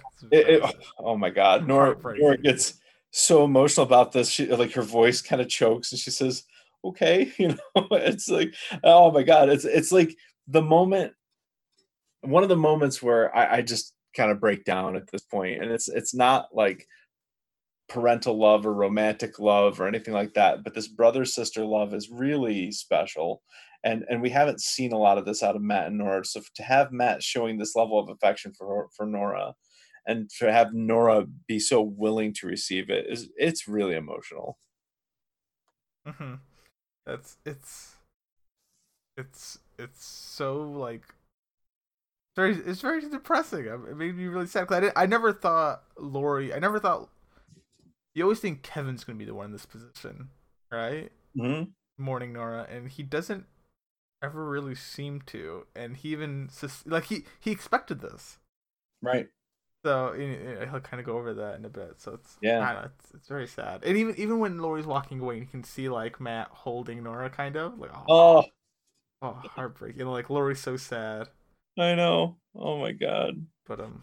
Yeah. Uh. But before Laurie walks away, Matt gives her the book and says, "Tell Senior, I'm sorry I didn't put him in my effing book, and tell Kevin that I'm sorry I did."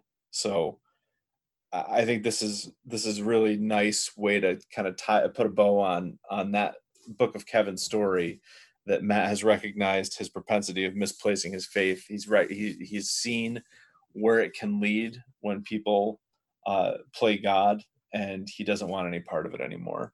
And so, uh, very very peaceful reconciliation for Matt here. Yeah so Nora really seems to not want Laurie to tell anybody about this, that she to what she's doing.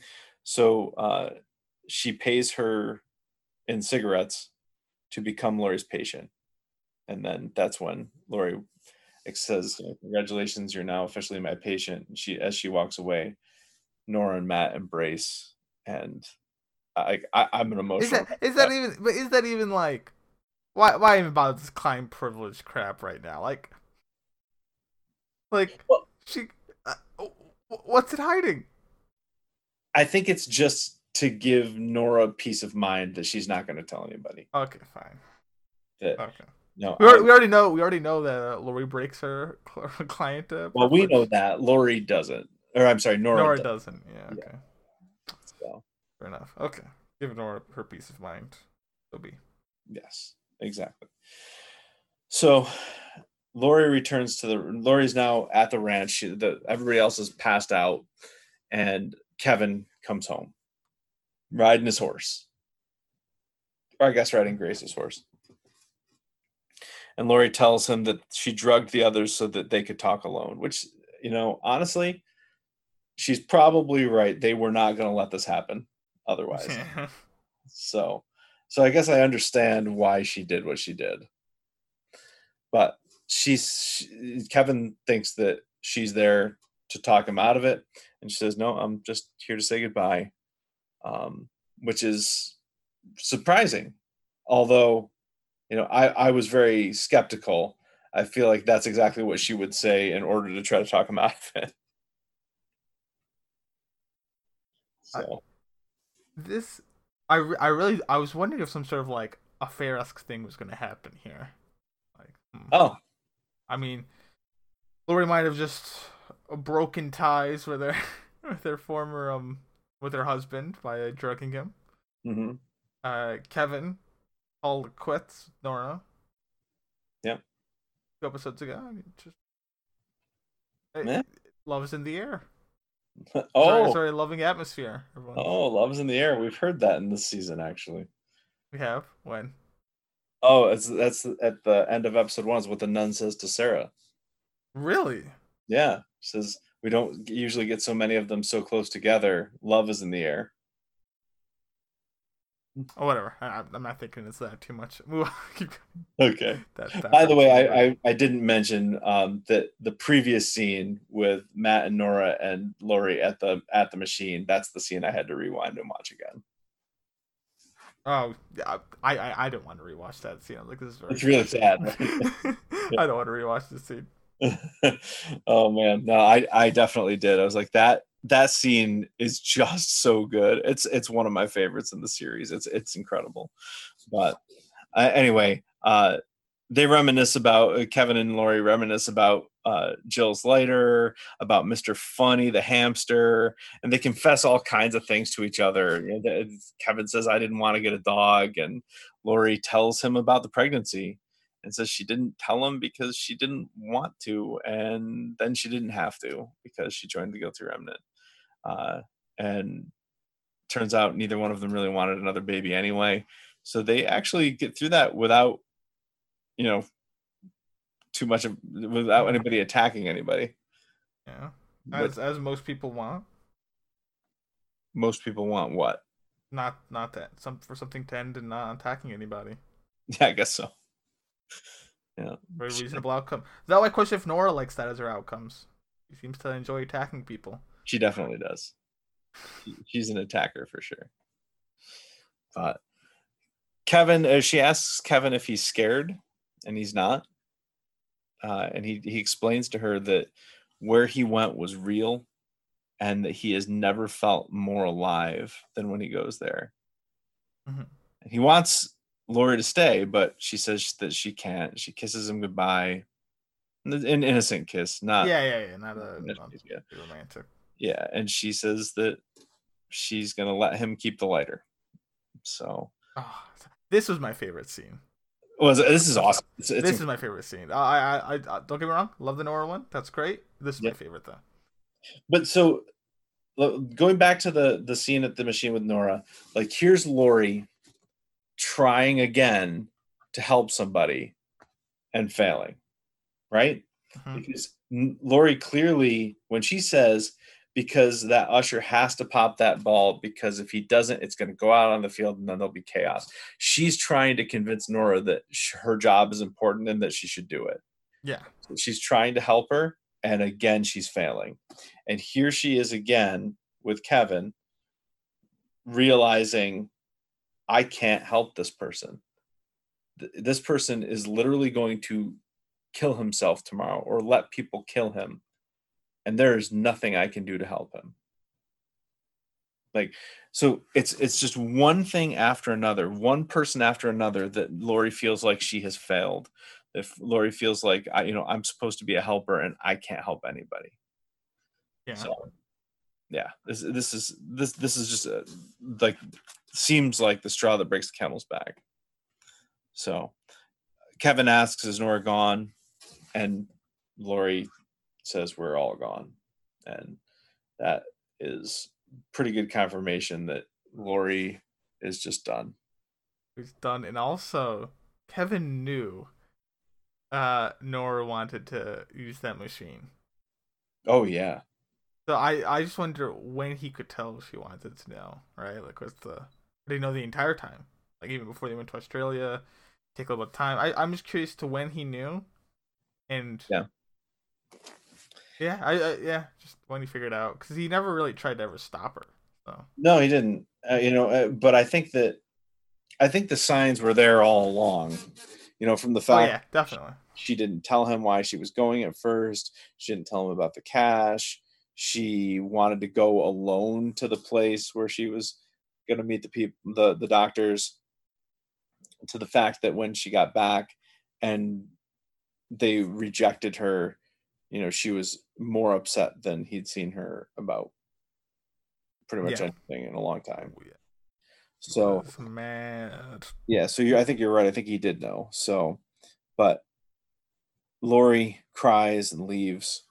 Um, and the next scene, the last scene, is Laurie on the boat scuba diving. She gets the call from from Jill, uh, who's with Tommy, so they're both on the phone, and they ask her about this movie that they or this television show that they used to watch. They didn't remember the name, but Laurie does. And Laurie, I, I Amy Brenneman in this scene is is incredible because she's clear like she's visibly crying. She's she's clearly upset. But when you if you do if you were to close your eyes and just listen to her talk, you would never know. And so she she's putting on this strong front for her kids. Um, you know it, it's it's a it's a loving front it's a strong front but it's a front nonetheless yeah. and she you know she has confirmation here that her kids are okay they seem you know they're laughing they're happy Um, she's she's trying to smile, but she's she's also visibly very upset. Um, and ultimately, you know, she, the the guy says there's a storm coming. If you're gonna go in, you got to go in now. And she goes in. I do. I do like to uh, wonder what that guy was thinking. That he she's on like a simple phone call and starting to tear up. And it's like okay. Yeah. I'll see his perspective on that. But you know, maybe I might have to shift the Laurie suicide thing from fifty one percent chance she lives to fifty one percent chance she dies. Yeah, I, I mean, it, it is pretty. She does go in. You actually said there's only a forty percent chance that she's dead. So so now sorry, sorry. I mean, I, oh yeah, I forgot I swapped it to 60-40. Well, let's swap it to sixty percent chance she dies now. I'm I'm flipping the script on that now. yeah. I mean, I think that you know they have they've definitely set it up to to seem like she's she's gone. Like Yeah. she's, she's I mean every every at every turn she's trying and trying to help people and failing and failing and failing and we've already seen her attempt suicide once when she failed one person and now she's failed not only one person but all of the people who are closest to her in her life Mhm. she can't save John. She can't save Kevin. She can't save Nora. She can't save any of them. And I think it's it's it just seems as though it's too much for her. Oh, So, that's mad sad. I know. It's a very sad episode. It's a oh, it's it is probably the saddest episode of the leftovers. Oh, Uh I mean, yeah, I guess Wait a second. that the first episode is probably the saddest. no, I don't, I don't care about anyone in the first episode. That's a fair point. So yeah, I mean, I, I would say yeah, this is probably the saddest. And honestly, um, there were some people who uh, did not like this episode because they they are very they were very uncomfortable with the idea of Laurie committing suicide. Okay, I guess that is that can be um, I mean that is that is definitely an uncomfortable subject. Yeah. Uh, my my question to you is then, what is what does a TV time say on this? oh, we better check that out, don't we? Do we have the Laurie better be number one, right? like, Yeah, we always. I feel like sometimes we forget, but we really should always check t- the this because this is a very interesting bit of trivia. for those of people that don't know, TV Time is a app Mr. Sal uses to uh, rate and keep track of TV shows he's watched, hmm episodes, episode by episode. So yeah, what's what? So what's the what's the prognosis on uh like what what what are the people saying, Mr. Sal? Okay, do you want to know about the emotions, or do you want to know about the ratings, or do you want to know about the uh, characters? Characters first. Characters to me is the most important. I want to see what what are I, I'm a, I'm a people's man, right? I wanna I wanna be a man of the people. What are the people saying? Okay, Are the people being stupid? L- no, is number one. By how much? What's the Eighty-eight percent. Who's number two by what The big one. Eighty-eight percent is huge. That is huge. I, I like So- that. I just want to see number two. Number two, take a guess. Nora. Yeah, six percent. Okay, that's acceptable. These Yeah. are acceptable numbers. Good work, people. Exactly. Yep. Um, as far as the emotions go, uh, the biggest percentage is 45% shocked. You said uh, isn't always a combination of shocked or what? Shocked and excited is usually the way it goes. Yeah, I O- don't. Only 13% of the people said excited, which is, I think that's more excitement for what's coming in the next episode than excitement about what just happened to Laurie. Yeah. Uh, I mean, I hope. Yeah. Yeah. So 45% shocked. The next uh, highest emotion was sad at 18%. Mhm. And then the third, the highest emotion is confused at 17%. And then out of five stars, uh, you can give you can give it a rating of one, two, three, four, or five stars. 77% gave it five stars. Okay. This, this is a good episode. Sad episode, but a good episode. A needed episode. Because these next two episodes are going to make you happier than ever before. Uh, They're going to balance it out. Happier than ever before, huh? Yeah. Mm. Michelle, if if you what do you think is the happiest like what do you I, I don't think I can name a happiest like day of my life or happiest yeah time. Well, could could you could you name on top of your head happiest day of your life? I mean, that, I have the answer actually. for you or for me? For, well, for you first for you. Okay. I, have, I have an answer for myself, not All for right, you. go, go ahead and tell me the answer for me. Well, no, no, no, no. I don't have. I, I, sorry, I misspoke. I have an answer just for me. I want to know your answer just for you. Okay. Well, I mean, it's one of the three, and I, I'd have trouble pinpointing which one it is. But I mean, it's either you know the day I got married or the day my kids were born. I have two kids, so. Those two. Okay. Um, But at the same tough. time, like, I feel like there have been other days because those those emotions are so mixed with anxiety There's a lot well. of stress. Yeah. that you know even though they're so happy there's also a lot of anxiety that goes along with them so uh, it, it- i might not actually end up being one of those days it- it's more likely just like a day when the four of us are just all together just doing something we love doing and and really just enjoying being around each other i think those are gen- the genuinely happiest days of my life just the, and it's because they're so there, there's no other emotions it's just joy and satisfaction That's so wholesome. So sweet. yeah thanks all right how about you Any day I don't have school. So best day. That's yeah. It's great. Happy for you, Mr. Still. Happy for you. oh thanks. Every day's a great day, though. You know, every day's the best. I'm always. I've yet to peak. Every day's the best day. hey every day you're vertical is a great day Uh, no, I, I don't think I, I I can't think of a best day. I can't think of one day that really pops out compared to any other day. So like, like I've had great days, but I can't think of one that really takes icing on the cake. Gotcha. I'll probably agree with you just some day where everything kind of went right. yeah. Well anyway this is uh this is an awesome episode. Uh i just adore this episode. Um and it's i think it's just so exciting. Uh, such an exciting lead into this to the penultimate episode of the series which i think you're probably to love but we'll see uh, the title of next episode the penultimate episode is the most powerful man in the world and his identical twin brother. Interesting. Longest title in the series. This is a, okay. This this makes me put a lot of thought now into this. This this is okay. This might be a spot. I I, I okay. I'll leave, I'll leave it there. Where? That, oh, that's it. Okay. I won't comment on that.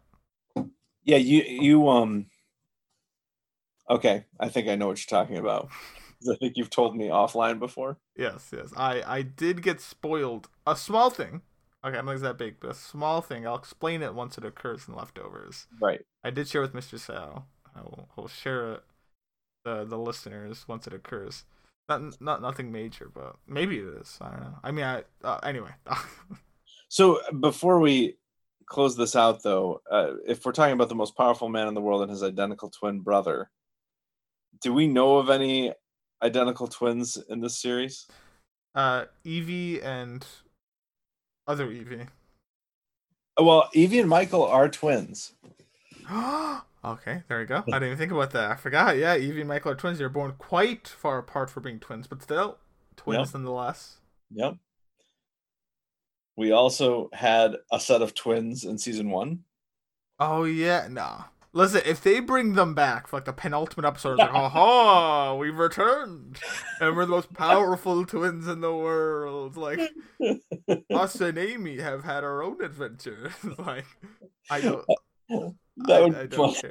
I would, I would be so mad if they like just brought them back, shoehorn them in, and like try to quickly explain their adventure. And they started talking like, oh, maybe maybe Chuck knows what we can do. Who's Chuck? Well, Chuck's our right hand man. He's with like it's like all this. Basically, a whole se- a whole two and a half seasons that we've missed.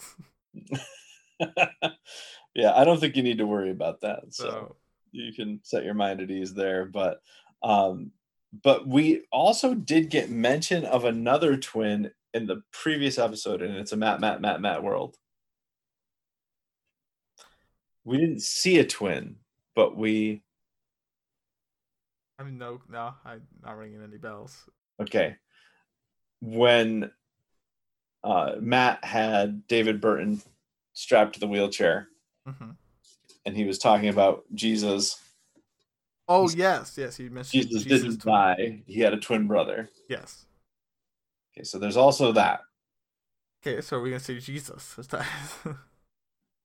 I'm just pointing out where we've seen and heard from twins in previous episodes. if we see Tim Burton again, J- David Burton. David Burton. Tim, Tim Burton is a, a very famous director. Right.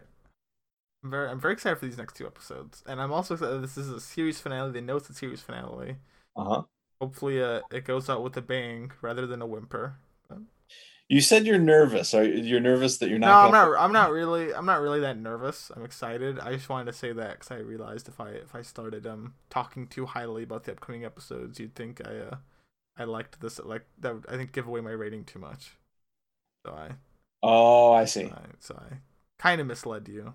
Gotcha. Well, I can tell you that a lot of people were very nervous about this finale. Like I said, oh yeah, because Lindelof. I I mean, I've heard you, you've told me great things about this finale. I've heard great things about this finale. But yeah, And- people were worried about Lindelof messing up another one. yeah, and Li- Lindelof himself was very, very nervous about it.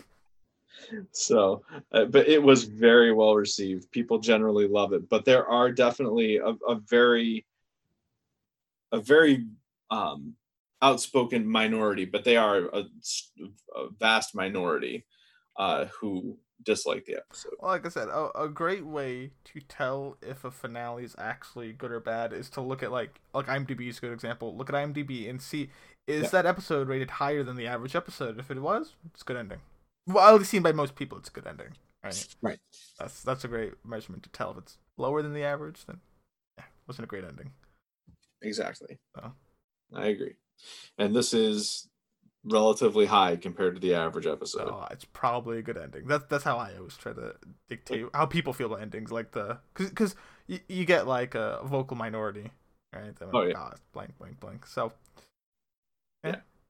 I'm excited. Very excited. Good. Can't wait. Can't wait to get this over with. uh, And no yeah, more Lindelof. Like You're so of clearly him.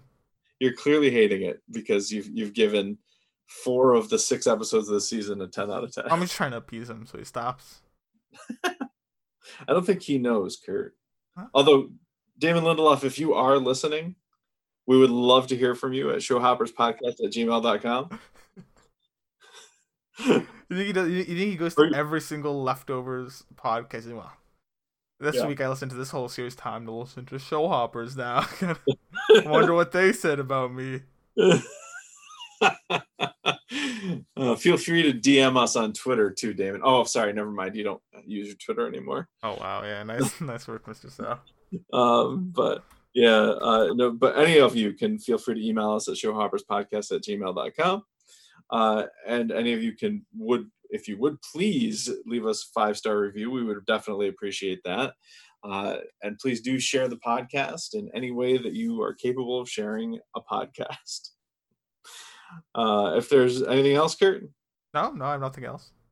Okay, well, uh, thank you for uh, the, your special guest appearance on this episode, Kurt. I appreciate Uh, it. actually, you're the guest for this episode. Oh, oh you that's got it the wrong way around. So thank you for appearing on uh, my podcast, Mister Sal. I much appreciate you having you on. And uh, listeners, have a have a great week. See you next week.